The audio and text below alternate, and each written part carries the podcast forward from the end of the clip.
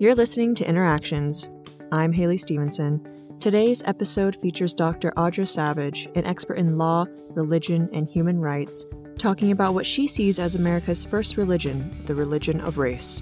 Though this talk was given by Professor Savage a little over a year ago at Emory University, her insights are relevant today amidst ongoing movements for racial justice.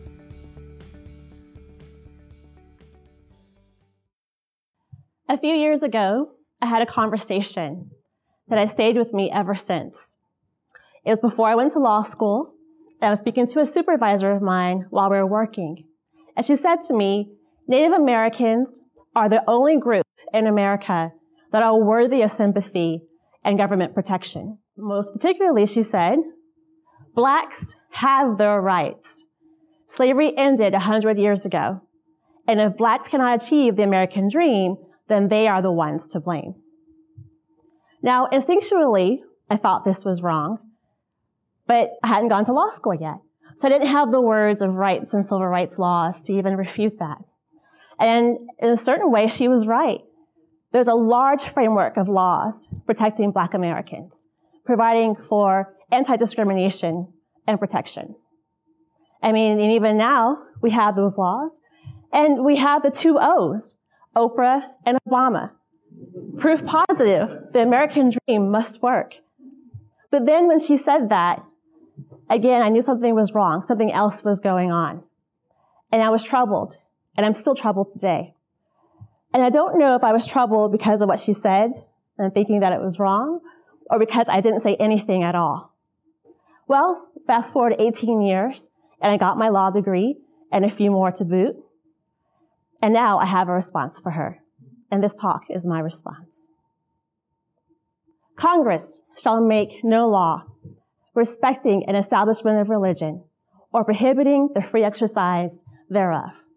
Thus begins the First Amendment and the first freedom, freedom of religion.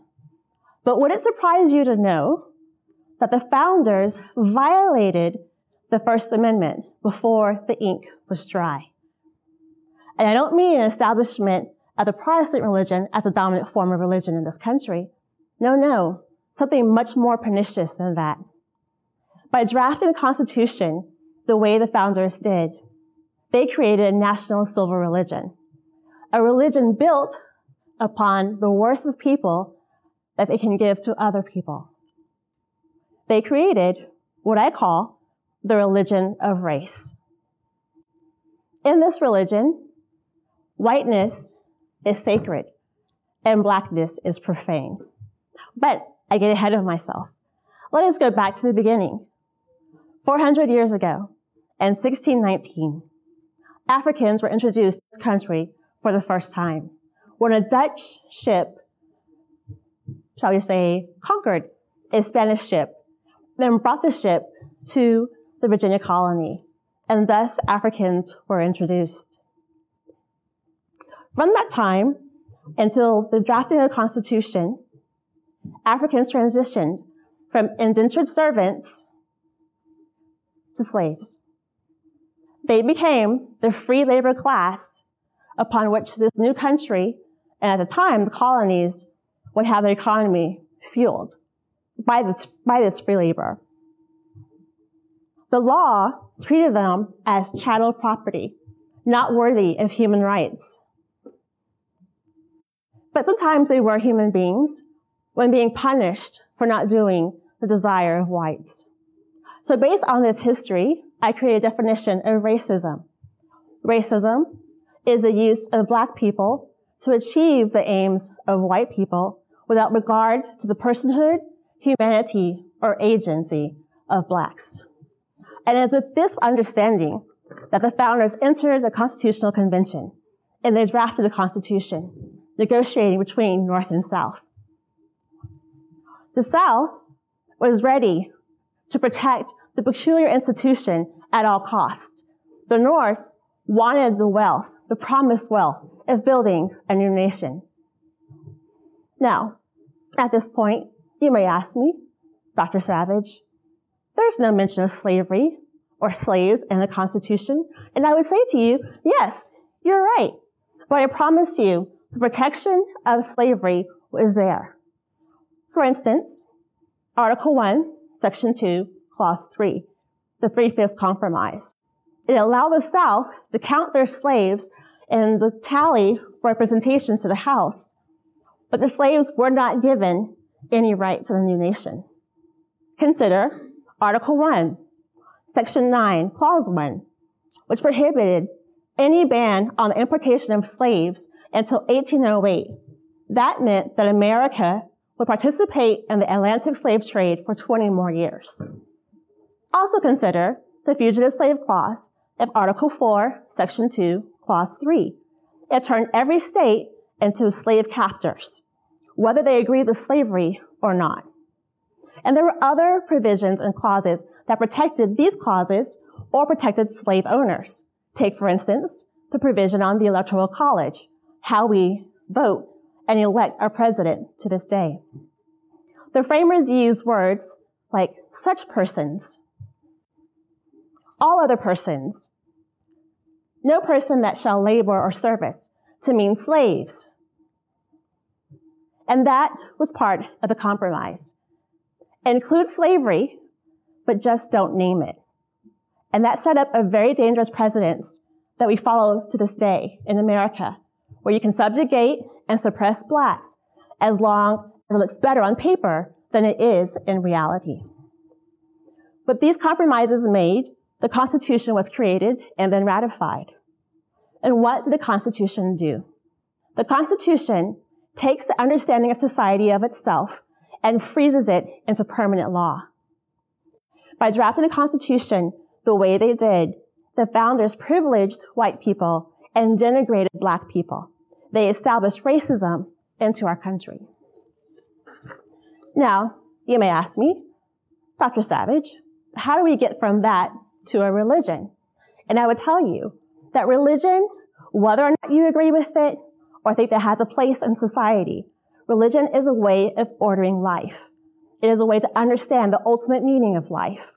And the founders ordered American life in a very specific way by creating the Constitution the way they did.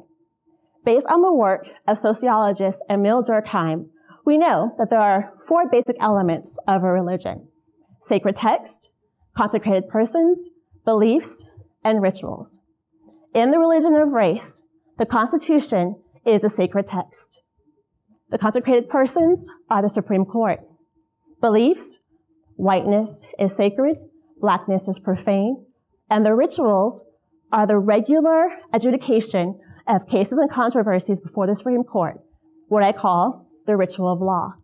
Now, let's spend a few minutes talking about this ritual of law.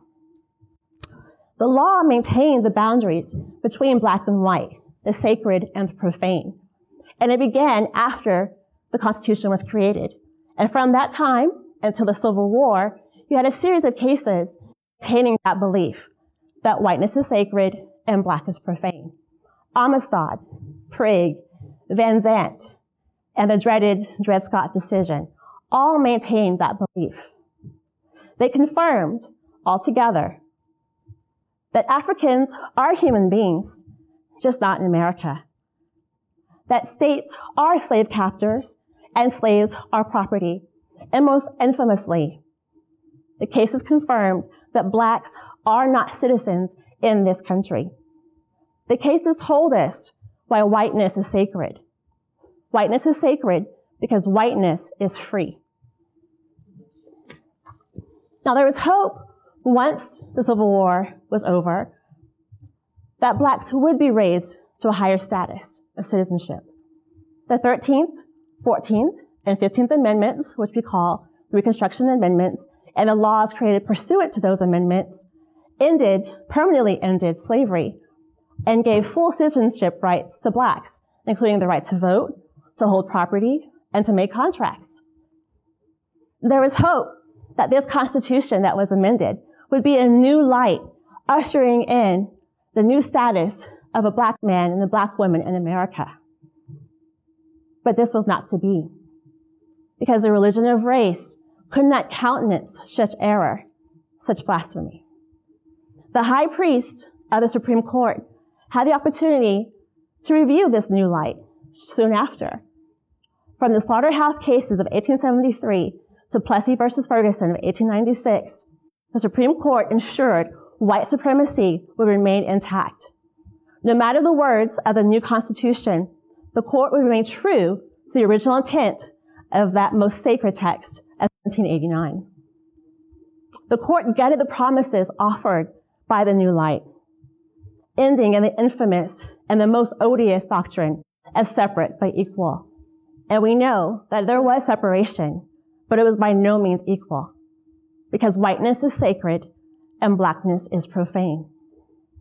With the era of the Jim Crow, systematic racial violence against blacks by lynchings, and suppression of black flourishing and black advancement, blacks may have had their rights on paper, but not in reality. And that began to change a little in the early 20th century and later on, and culminating in the Brown versus Board of Education decision. You might say, Dr. Savage, that's very nice. But we are in 2019. We live in a post-racial world, and blacks have full expression of their rights. And that's a fair thing to say. I mean, look at me. I'm a black female professor at an elite law school. But I want you to consider this. The Constitution has been amended further since 1870, and there have been many, many laws created giving full expression to the human rights and citizenship rights of blacks. And yet, and still, according to, according to multiple sources with various indicators, blacks are in the same socioeconomic status as before the civil rights movement. And that's not to mention mass incarceration or the extrajudicial killing of black people by the police. And this advancement in the law that we talk about, well, there's been a retreat. Consider, for example, some of the decisions from on high at the Supreme Court over the past few years. 2007, in the Seattle Louisville decision, the court undid a lot of the work towards desegregating our school system.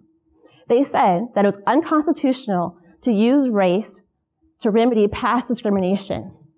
There are currently over 200 schools in this country that are still under desegregation orders, but yet we can't use race to remedy that. Also consider the most notorious of cases, Shelby County decision in 2013.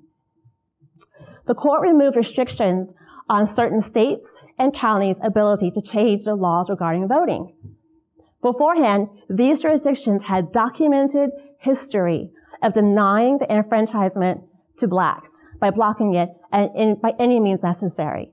But now with this decision, they can make whatever changes they want. And they are. Across the country, there are laws being created to make it harder to vote. And these laws disproportionately affect black communities. And we saw this on display fully last year here in Georgia.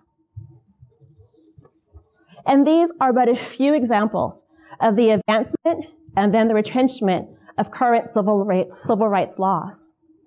Why this advancement and retrenchment? Why is the American dream still an American nightmare for blacks? Because the religion of race and its evangelist, the law. As a country, all of us are at the altar of this religion, where whiteness is sacred and blackness is profane. The founders cooked this in to our DNA as a country. It is who we are. If we really want to end racial injustice, we will disavow this religion, our first religion. We need a true reformation that sacrifices white privilege for the full equality of blacks. If we were to do this, the racism would end and the Church of America would truly be a post-racial community of believers. And then finally, and only then, can we be comfortable in saying that blacks have their rights. Thank you.